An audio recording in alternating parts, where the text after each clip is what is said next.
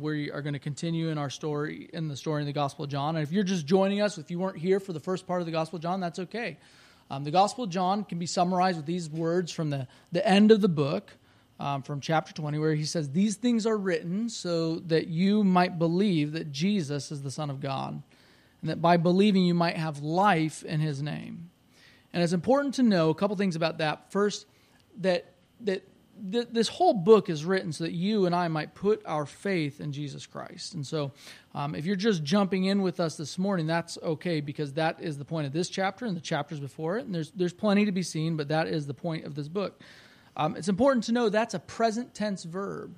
And so the, the present tense verb that you may believe, in other words, that you might continue to believe.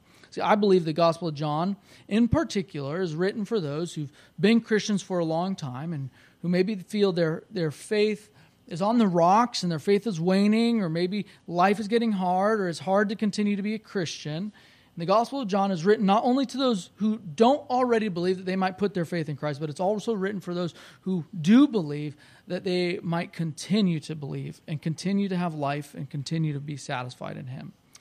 So, with that being said, we're going to get in here in John 7. And the way that we're going to do this this morning is we're just going to go a little bit by little bit and i'm going to explain it as we go and then i'm as after we've had a chance to kind of walk through the passage in maybe slightly more detail than we normally would um, then we are going to uh, then i'll have some some thoughts to summarize it. We'll talk about who jesus is in this passage and how unbelief responds to who jesus is and how belief responds. You see this this passage this whole chapter is really written to uh, i think address this this question of why should I believe? Why should I believe? If you're here this morning and you're a, a Christian, you, you've you, you've expended some effort and some energy to follow through on your faith this morning. You've gotten out of bed. You, you have come. You've, you've worshiped with us. You've thought about deep things. You've sung songs. You've, you've prayed with us. And it takes effort to be a Christian. And maybe if you're here this morning, you're not a Christian. By the way, we love it when we have non believers here. Uh, maybe you, are here this morning and you're not a Christian. Um, it, you're wondering why, why should I take that step of putting my faith in Christ? Why, why should I believe, respond to Jesus with belief? And maybe if you're here this morning, you're, you have doubts in your soul. And uh, maybe if you're wrestling this morning with, with matters of eternity and eternal weight and significance. And maybe you call yourself a Christian, but there's this, this thing that's lying deep at the, at the pit of your soul. And you're, you're wondering, how, why should I continue to believe? Why should I continue to put my faith in Christ? Well, this chapter is for you. So, that being said, let's jo- jump in, starting in John chapter 7, verse 1. It says this After this, Jesus went about in Galilee he would not go about in Judea because the Jews were seeking to kill him. Now the Jews' feast of booths was at hand. So his brothers said to him, Leave here and go to Judea, that your disciples may also see the works you are doing. For no one works in secret if he seeks to be known openly. If you do these things, show yourself to the world. For not even his brothers believed in him. Jesus said to them, My day, my time has come, but your time is always here. The world cannot hate you, but it hates me because I testified about it that its works are evil. You go up to the feast. I'm not going up to this feast, for my time has not yet fully come. After saying this, he remained in Galilee. In these first nine verses, we have a discussion between Jesus and his brothers. And, and it's about the time of the Feast of Booths. The Feast of Booths was a, a festival in the life of Israel. And the, the Feast of Booths was when the people of Israel celebrated um, the fact that they come out of Exodus and come into the land. And so they would, it was eight eight day festival in Israel, and they would uh, make these tents to, to celebrate and remember and reflect on God's faithfulness to the people of Israel in the wilderness. And they would build these tents in their, in their front, yards and in the street and on top of their roof, and they would sleep out. They could basically go camping for a week. And one of the things that they would do in this festival is they would take water out of the brook Kidron that was in that flowed through Jerusalem, and they would pour it on the altar, the altar the, for sacrifices in Jerusalem. And they would this was the festival, and Jesus' brothers are being a little bit snarky. And so they don't believe in him, it's pretty clear, and they want to know if he's going to go up to the festival. Why doesn't he just show himself openly? Why, if, if he's really the Messiah, if everything that he's saying about himself is true, why doesn't he show himself openly? And I have brothers, so I, I understand why Jesus is not impressed with their response. And so Jesus says, My time has not yet come, but your time is always here. And the question is, it seems like Jesus is saying he's not going up to Jerusalem at this time, and yet Jesus does go up to Jerusalem at this time. Is Jesus being dishonest? No, Jesus is not being dishonest. Jesus is trying to communicate in verse 8 that the time of his crucifixion has not yet come. And the Gospel of John is building up to the crucifixion of Christ. It's building up to the death of Christ. It's building up to the time when Jesus will be glorified on the cross. And so when Jesus says, I'm not going up, he doesn't mean that he's not going to go up to this feast in particular so much as he's not going to go up at this feast that he's not going to he's, he's not going to be crucified at his feast. And maybe you say well why is it that jesus is saying that kind of ambiguously here in verse 8 and i just answer i mean if you have brothers it's pretty obvious. Brothers are being snarky. They don't deserve a full answer. It seems makes sense to me. Okay let's continue but after his brothers had gone up to the feast, then he also went up, not publicly, but in private. The Jews were looking for him at the feast and saying, Where is he? And there was much muttering, some of your translations say grumbling about him among the people. While some said, He is a good man, others said, No, he's leading the people astray. Yet for fear of the Jews, no one spoke openly of him. And so John gives us kind of a panorama, a background of the conversation happening in Jerusalem at this time about Jesus. And the, the, the Jews, that by that he probably means the Jews who are in authority in the synagogue, that they're are and in the temple, they're looking for Jesus. And the, the crowd is grumbling, they're muttering, and they're saying, some are saying, well, he's a good man. And others are saying he's, he's leading the people astray. And yet because they're afraid of the repercussions of being known as disciples, they don't say anything. It says this in verse 14 About the middle of the feast, Jesus went up into the temple and began learning. When he, the Jews, therefore, uh, began, I'm sorry, began teaching. The Jews, therefore, marveled, saying, How is it that this man is learning when he has never studied? So Jesus answered them, My teaching is not mine, but his who sent me. If anyone's will is to do God's will, he will know whether the teaching is from God or whether I am speaking on my own authority. The one who speaks on his own authority seeks his own glory, but the one who seeks the glory of him who sent him is true, and in him there is no falsehood. Has not Moses given you the law, yet none of you keeps the law? Why do you seek to kill me? The crowd answered, You have a demon. Who is seeking to kill you? Jesus answered them, I did one work, and you all marvel at it. Moses gave you circumcision, not that it is from Moses, but from the fathers, and you circumcise a man on the Sabbath. If on the Sabbath a man receives circumcision, so that the law of Moses may not be broken, are you angry with me because on the Sabbath I made a man's whole body well? Do not judge by appearances, but judge with right judgment. So what happens in this portion is Jesus goes up into the temple and he, in the middle of the feast and he begins to teach. And the Jews, they, they marvel that Jesus, somebody who doesn't have any learning, it's never been a rabbi. That, that word learning literally means someone who's never been discipled, somebody who's never been the student of a rabbi. How, how can he teach this way if he's never studied? And Jesus answers, he says, Well, I, it's not my teaching. The teaching is the one who sent me. He says, If anyone's will is to do God's will, he will know whether the teaching is from God or whether I am speaking on my own authority. And he says this the one who speaks on his own authority seeks his own glory. And so, one of the things that Jesus is trying to communicate here is one of the ways that you know I am who I say I am is I'm not trying to glorify myself. I'm not trying to draw attention to myself. I'm not trying to say how great I am. I'm trying to glorify God. And, and so, whether or not you like my teaching is one thing, but you must reckon with the fact that it comes from God. And then Jesus kind of turns the table a little bit and, and presses in a little bit more deeply. He says, Moses, who got his law from God, just like Jesus gets his teaching from God, Moses gave you the law, and none of you keep it. This is not a way to win friends and influence people. He says, Why do you seek to kill me? Now the crowd says, You have a demon. Who's seeking to kill you? And Jesus answered, I just did one work. And by that, he's referring to when he, he healed the, the man who was crippled and lame on the Sabbath. I did one work. And, and he said, I did it on the Sabbath. Isn't it ironic, Jesus says, that Moses gives you circumcision and you circumcise children on the Sabbath? And, and yet, circumcision really is meant to carry the promises of God's healing, and, and it's meant to be a sign of the covenant. And, and how is my healing that I've done that much different? That the healing that God has done, that Jesus himself did, carries the, the promises of God's ultimate healing and the forgiveness of sins. Jesus says, Don't judge by appearances, but judge with right judgment.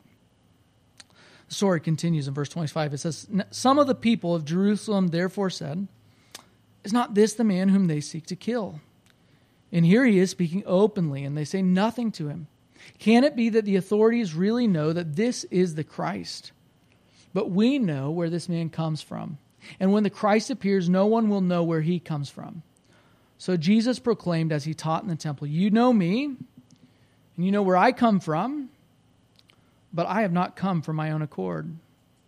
He who sent me is true, and him you do not know. I know him, for I come from him, and he sent me. So they were seeking to arrest him, but no one laid a hand on him because his hour had not yet come.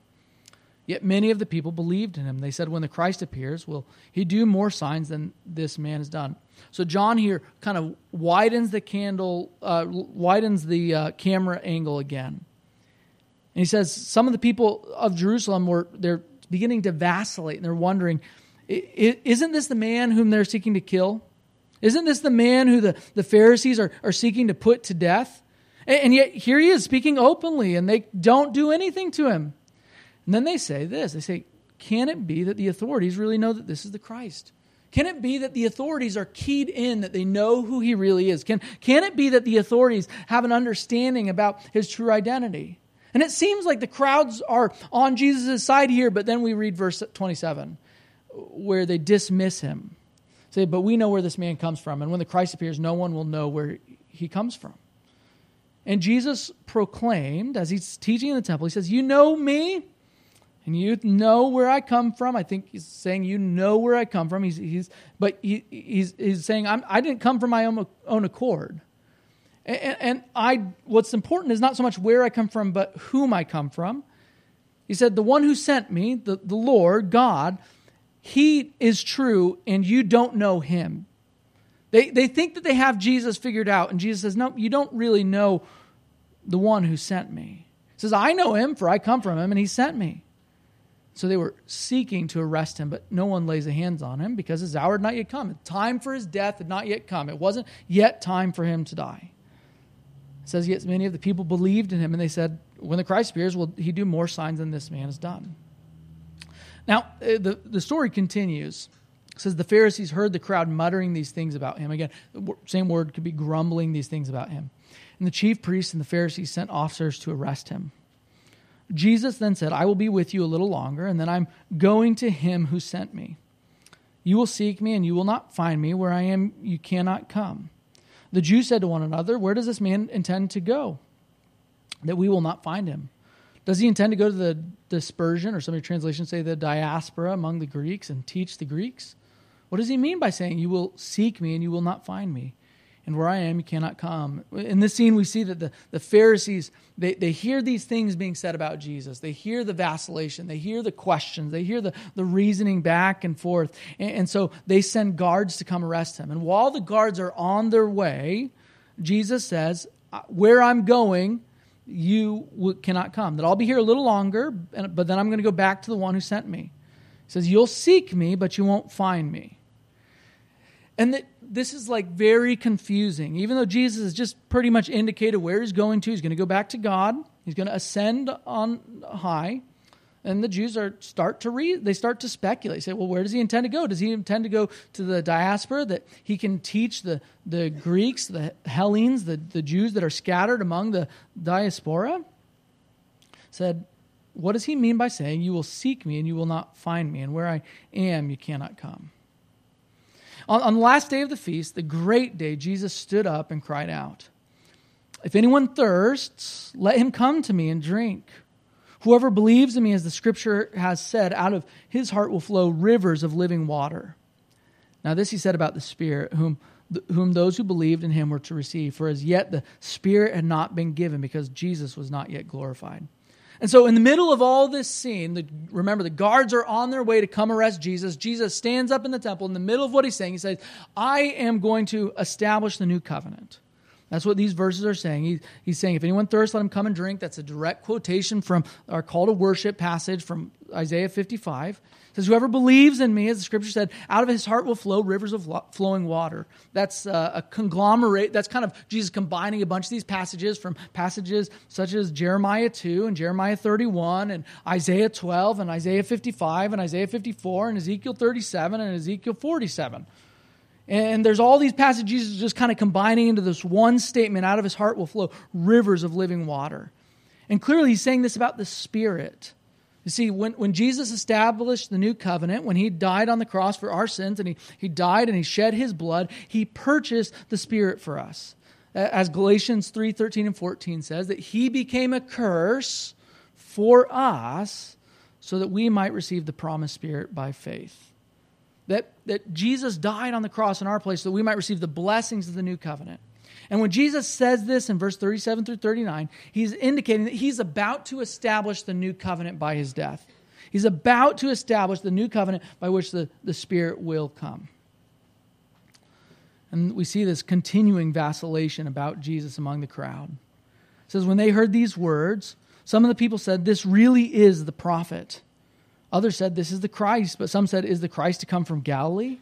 Has not the scripture said that the Christ comes from the offspring of David and comes from Bethlehem, the village where David was? So there was a division among the people over him.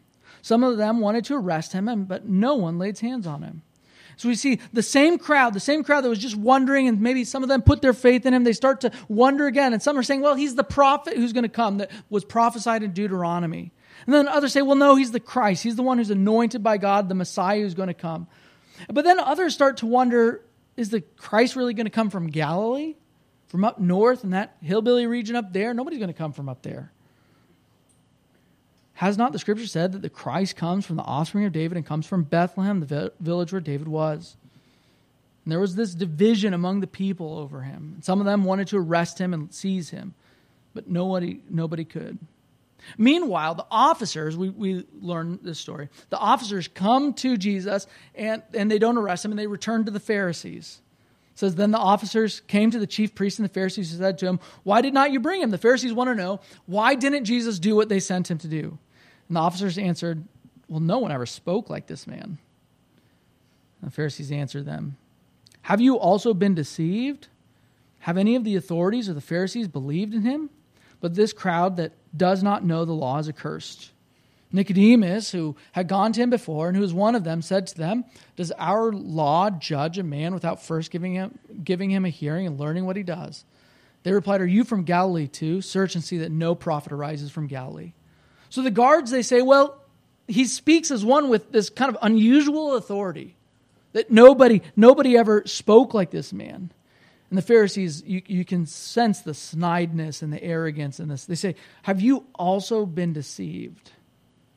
Have any of the authorities or the Pharisees believed him? But this crowd, and notice their, their name calling, this crowd that does not know the law is accursed. Now, notice in verse 48 how he said, Have any of the authorities or the Pharisees believed in him? And then Nicodemus, who was an authority and a Pharisee and on the, in the Sanhedrin, stood up and said, Well, does our law judge a man without first giving him a hearing and learning what he does? And they reply, Are you from Galilee too? Search and see that no prophet arises from Galilee. Um, when I read this passage, um, I, I kind of picture somebody walking through this crowd and they're hearing this kind of this cacophony of voices they're hearing all these things going on and they're they're hearing all this and, and, and even though there's many voices, they kind of are all saying the same thing. There's many characters. There's the brothers, there's the Jews, there's the Pharisees, there's the crowds, there's the soldiers, and yet they're all kind of saying the same kinds of things. They're all responding to who Jesus is. So even though in this passage there's very few explicit statements about the identity of Jesus, there's a number of things that are kind of under the surface about who Jesus is in this passage. So let me give you 10. 10, and I'll try to keep my count straight. One, Jesus is fully human. Jesus is fully human. Notice how this passage affirms that Jesus has human brothers. We know they're human because they're snarky. True story. Yeah. Jesus is human. Two, Jesus is a teacher. He goes into the temple and he teaches. It's very clear that's what Jesus is mainly doing. He's not really showing himself in this. He's, he's doing what he said he's going to do. He's not really showing himself. He's a teacher. Three, Jesus comes from God. Jesus comes from God. This is very clear in verses 17 down through 18, and it's clear again in, in, this, uh, in verses 28 and 29 that Jesus comes from God. He says, You know me and you know where I come from, but I have not come of my own accord. He who sent me is true. This is why the author of the letter to the Hebrews calls Jesus the apostle of our confession. The word apostle just means the one who is sent. Okay? So not only is Jesus sent from God, Jesus is also going back to God. So that's number four. Jesus then said, I will be with you a little longer, and then I'm going to him who sent me. You'll seek me and you'll find me. Where I am, you cannot come. Jesus has come from God. He's been sent by God, and he's going to go back to God. Which means, number five, that Jesus establishes the new covenant. Jesus is the mediator of a new covenant. That Jesus is going to, by the, by the blood that he's going to shed, Jesus is going to purchase salvation for us. So that anyone who puts their faith in him can be forgiven of their sins. Anyone who puts their faith in him can be reconciled to God. Anyone who believes in him, who bows the knee to him, uh, Jesus will bring into the presence of the Father. Jesus is the mediator of a new covenant. Number six. Number six, Jesus also sends the Spirit. Jesus has, Jesus has the authority to send the Holy Spirit. You understand that when Jesus establishes the new covenant with God and with us, that Jesus sends the Spirit and as a strong implication there, that also means that Jesus is God. Because who can send the Spirit of God except for God Himself? Jesus sends the Spirit. Number seven, Jesus is going to die. Jesus is going to die. We see a number of references to that in this passage. For example, we see that Jesus says, My time is not yet fully come. He's not talking about his time to go up to Jerusalem at this moment, but his time to go up to the cross it's time to die on the cross for our sins. This is very clearly said in verse 39. It says, Jesus was not yet glorified. Isn't that strange? When you and I think of the word glory, we think of gold and glitter and glamour. We think of power and fame. But in the Gospel of John, when Jesus gets glory, it's when he's on the cross. And accolades and are not being put on him, blood is flowing out of him and people are not heaping praises on him, breath is being squeezed out of him. Where Jesus gets the most glory is not in the size of his following. Where Jesus gets the most glory is not in how much people think of him. Where Jesus gets the most glory is not in all the nice things that people say when they come to him and they win an Oscar. Where Jesus gets the most glory is when he dies on the cross, cursed for you and I. Jesus is going to die. Number eight, Jesus is the prophet.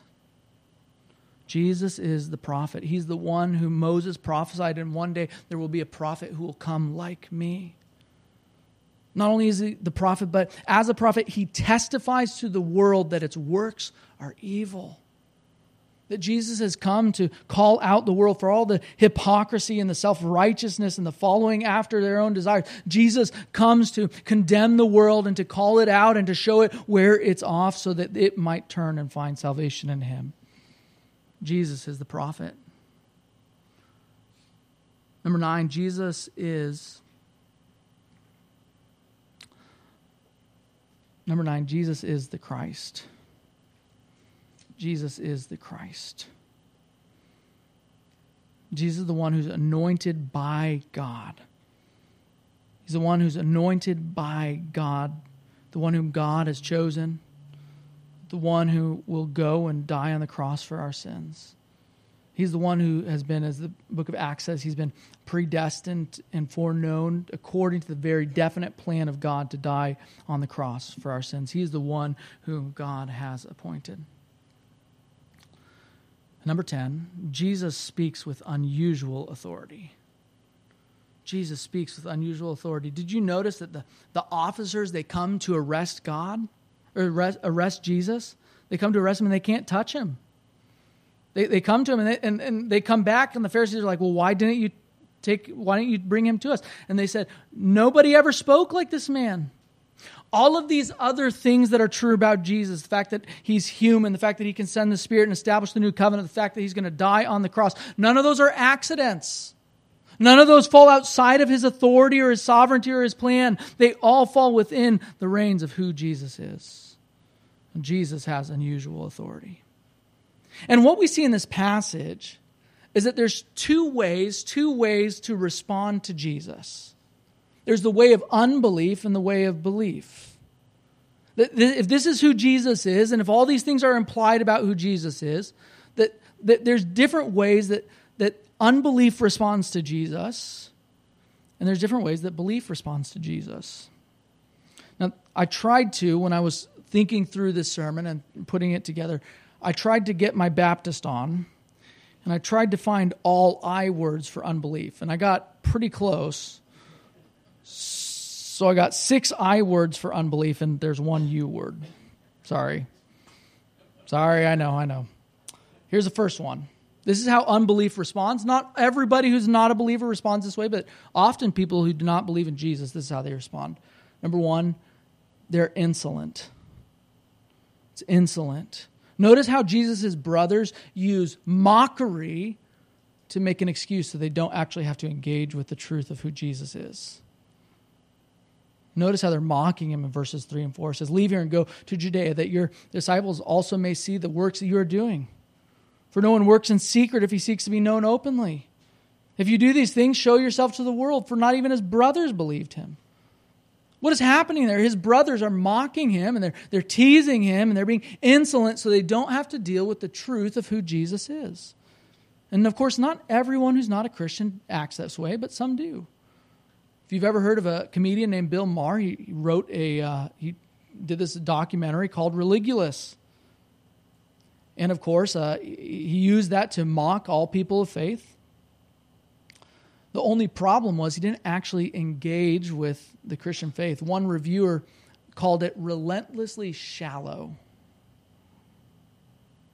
What is happening there? Well, they're, they're, they're using humor and mockery to avoid having to reckon with the truth of who Jesus is.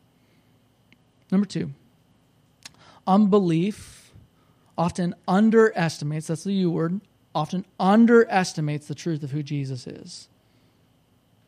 Do you, do you see how in verse 12 it says there is much muttering? And that word for muttering is the same word that we saw last week in chapter 6 to describe the grumbling that comes from unbelief. So, so this crowd is doing the same thing here that it did in the last chapter in chapter 6 to describe unbelief. Grumbling, he's a good man. Isn't that a good thing to say about Jesus? Isn't it a good thing to say that Jesus is a good man? Well, of course it is. But he's much more than that, isn't he? Isn't Jesus more than a good teacher? Isn't Jesus more than a good man? Isn't Jesus more than somebody who does nice tricks? Isn't Jesus more than somebody who, who plays nice and gives us nice, pithy um, cliches? I love what C.S. Lewis says about this in, in the Chronicles of Narnia. Well, isn't when, when the, the children are wondering about Aslan, the lion, they say, Isn't he good? And the beavers say, Of course he's good, but that doesn't mean that he's safe. Notice here how the, the crowds they're underestimating who Jesus is. They're underestimating who Jesus is. Number three. So the crowds are insolent. They're also, they underestimate. Notice here how they're also insincere. In other words, they're disingenuous, or you might even say dishonest. Do you notice how they say in verse 20, You have a demon who's seeking to kill you? Jesus, the crowds there, they're implying that nobody's seeking to kill Jesus, even though we knew that from the first verse. And then five verses later, in verse 25, is not this the man whom they seek to kill? Of course, the crowds know that people are seeking to kill Jesus. They're, they're not being fully honest about what is happening. They're, they're, they're, they're saying one thing that is only maybe halfway true, so they don't have to reckon with the truth of who Jesus is. So they don't have to reckon with the truth of, of the reality of who Jesus is. And then we'll also see, number four, that they are, use insults. So they say, You have a demon. And then again, down in verse 49, they, um, the Pharisees say, This crowd does not know that the law is accursed. You know, when you're in an argument with someone and you just lob an insult just to end the conversation, that's what's happening here. And oftentimes people do the same thing with Jesus. They will just lob an insult about him so they don't have to reckon with the truth of who he is. They'll try to they'll try to control him and tame him with a label. Jesus says Jesus is bigger than our labels. That's number four, that they insult. Number five, number five, they're inconsistent. They're inconsistent. Do you notice how they say, We know where this man comes from, but when the Christ appears, no one will know where he comes from. And then again, down in verse 42, has not the scripture said that the Christ comes from the offspring of David and comes from Bethlehem, the village where David was? Well, which is it? Do you know where the Christ is? Do you not know where the Christ is going to come from, or is the Christ going to come from the village of David? Which is it? And yet, oftentimes, unbelief, disbelief in Christ, lack of faith is inconsistent. Uh, my favorite one is when I'm talking to unbelievers and we're having this conversation, and you'll hear two critiques lodged right next to each other. One is, you Christians just have such a high moral standard for what's right and wrong. You Christians just have such high expectations for what's high and wrong. And then in the next breath, without skipping a beat, I just don't know how you Christians can be so forgiving. I don't know how you can tell even the person on death row that they can find forgiveness in Christ. Well, which is it? Are Christians too holy? Are they too loving? Which is it? What's? Where's the, the nub of the critique? And that's what's happening here. As the crowds and the Pharisees, they, they're, they're saying things that don't cohere with one another. They're not willing to make themselves be consistent. They're, they're not willing to, to sit down and think through what they actually believe. They're willing to say whatever they have to say to not deal with the truth of who Jesus is. Number six. Number six. They're also indecisive. Indecisive. You notice how many times in this passage there's the, the back and the forth. Well, maybe he's the Christ, maybe not. We see this in verse 12. Uh, some said he's a good man, and others said, no, he's leading the people astray. And then we see this again in verse 30. He says, um, Yet many of the people believed in him. They said, When the Christ appears, will he do more signs than this one has done? And then they, they if you go down to verse 40, when the, these people heard the word, some of them said, This really is the prophet. Others said, This is the Christ. But some said, Is the Christ to come from Galilee? Has not the scripture said that the Christ comes from the offspring of David and comes from Bethlehem, the village where David was? So there was a division among the people over him. And some of them wanted to arrest him, but no one laid hands on him. There's this unwillingness to be decisive, to put all the chips in with Jesus, to get off of the fence and stand with him. There's this unwillingness to, to uh, call yourself a Christian. There's, there's, there's this unwillingness to, to take a side. That's what's happening with the crowds here. They're, they're indecisive. They can't make up their mind about who Jesus is. They can't make up their mind about whether or not what he is saying is true. Indecisive. And finally, there's unbelief is often ignorant. Unbelief is often ignorant.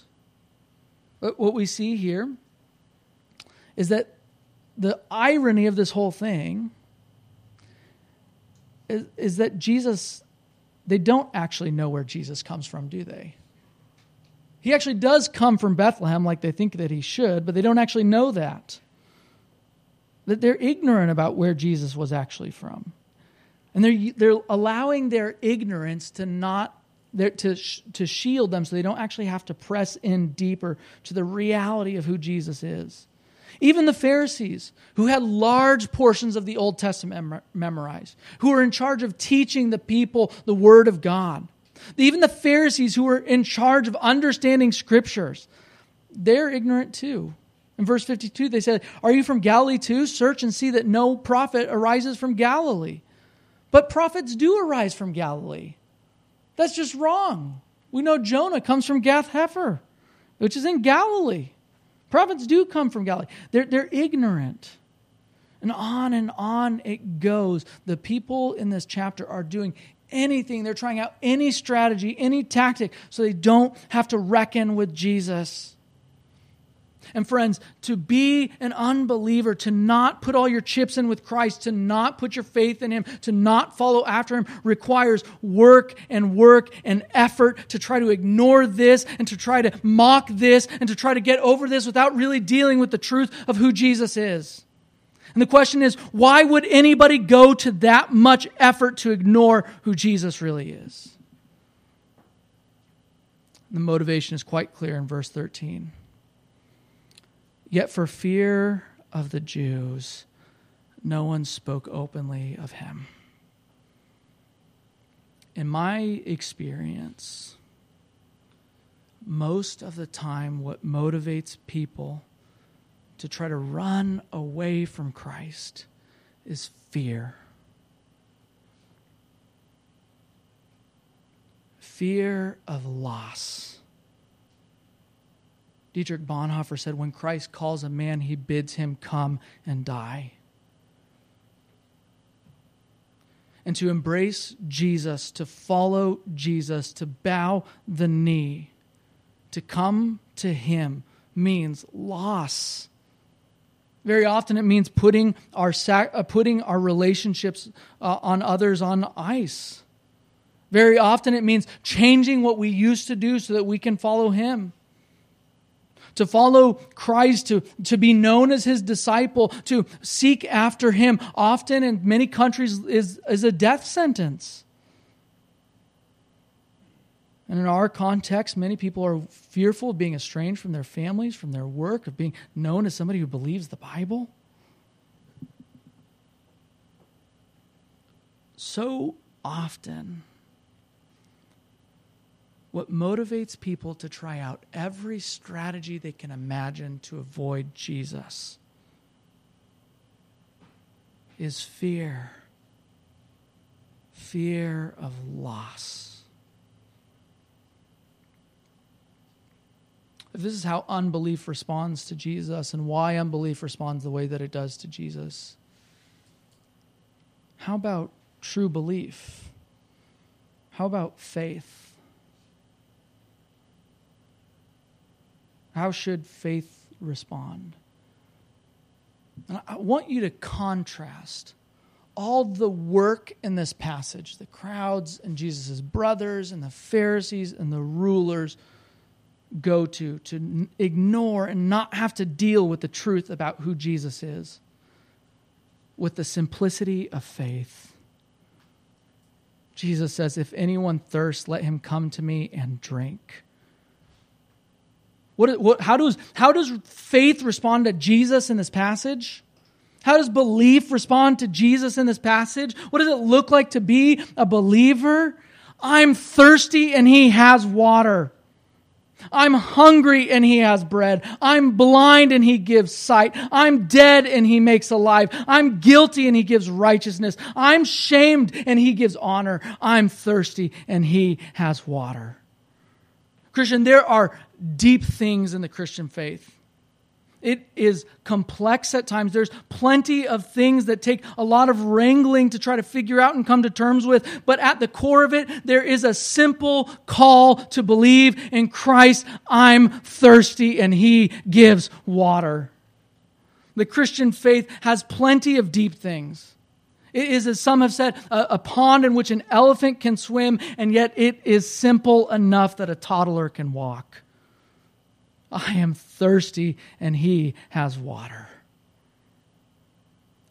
Why should you believe? Why should you continue to believe? Why should you embrace Christ? Because you're thirsty and He alone can quench your thirst. He alone can satisfy your soul. He alone can give you what you are hoping for. Why should you put your faith in Christ?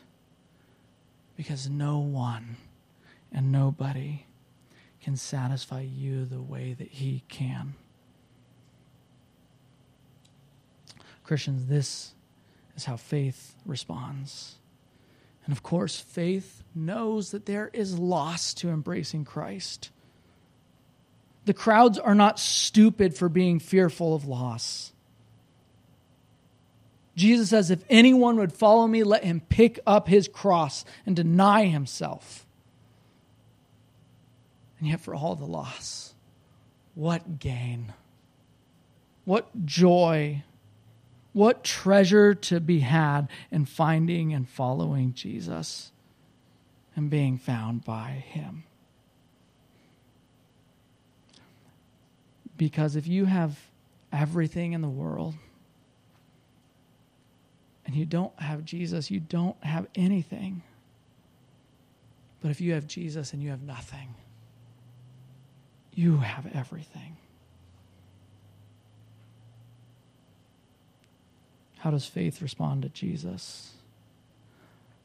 I'm thirsty and he has water because he is water. How do we apply this? How do we apply this glorious passage to our lives?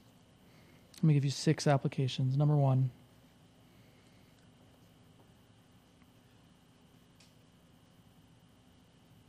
If you are thirsty, come and drink. Are you weary and heavy laden? Are you thirsty? Are you hungry? Are you blind? Come and drink. Come and find rest for your souls. Come and find the food that will satisfy you. Are you thirsty? Come and drink. If you've never put your faith in Jesus this morning, I promise you there is nothing, nothing which will satisfy you more than Him. Of course, it means that there is loss, but in the midst of the loss, what gain? Are you thirsty this morning? Come and drink. Number two, if you have doubts this morning, if you're wrestling with the reality of who Jesus is, if you're uncertain about who he is, you need to know A, this is a safe place for you.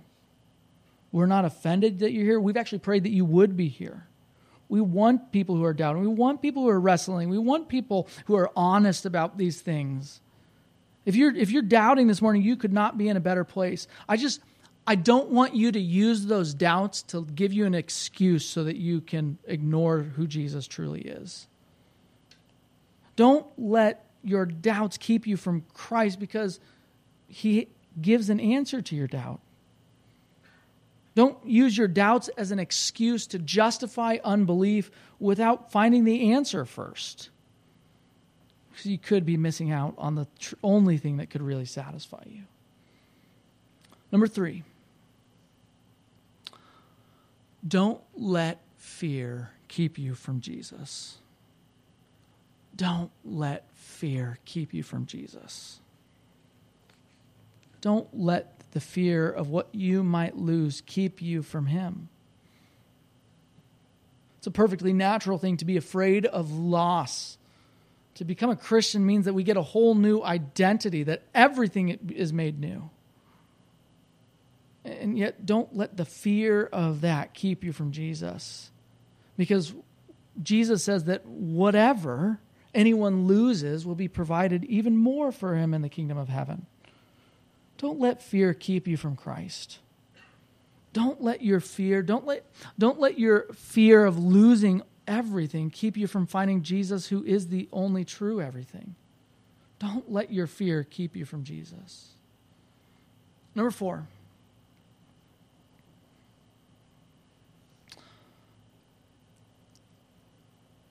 We ought to respond to criticism the same way that our Savior does. We ought to respond to criticism the same way our Savior does. In other words, not only in this passage is Jesus our Savior, and He is our Savior, He also gives us an example.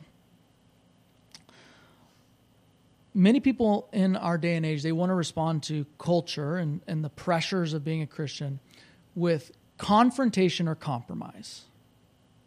So we're going to confront, we're going to point out where everybody's at wrong, and we're going to justify ourselves, and we're going to show them that they're a bunch of idiots, or we're going to compromise our convictions. But Jesus gives us a better way.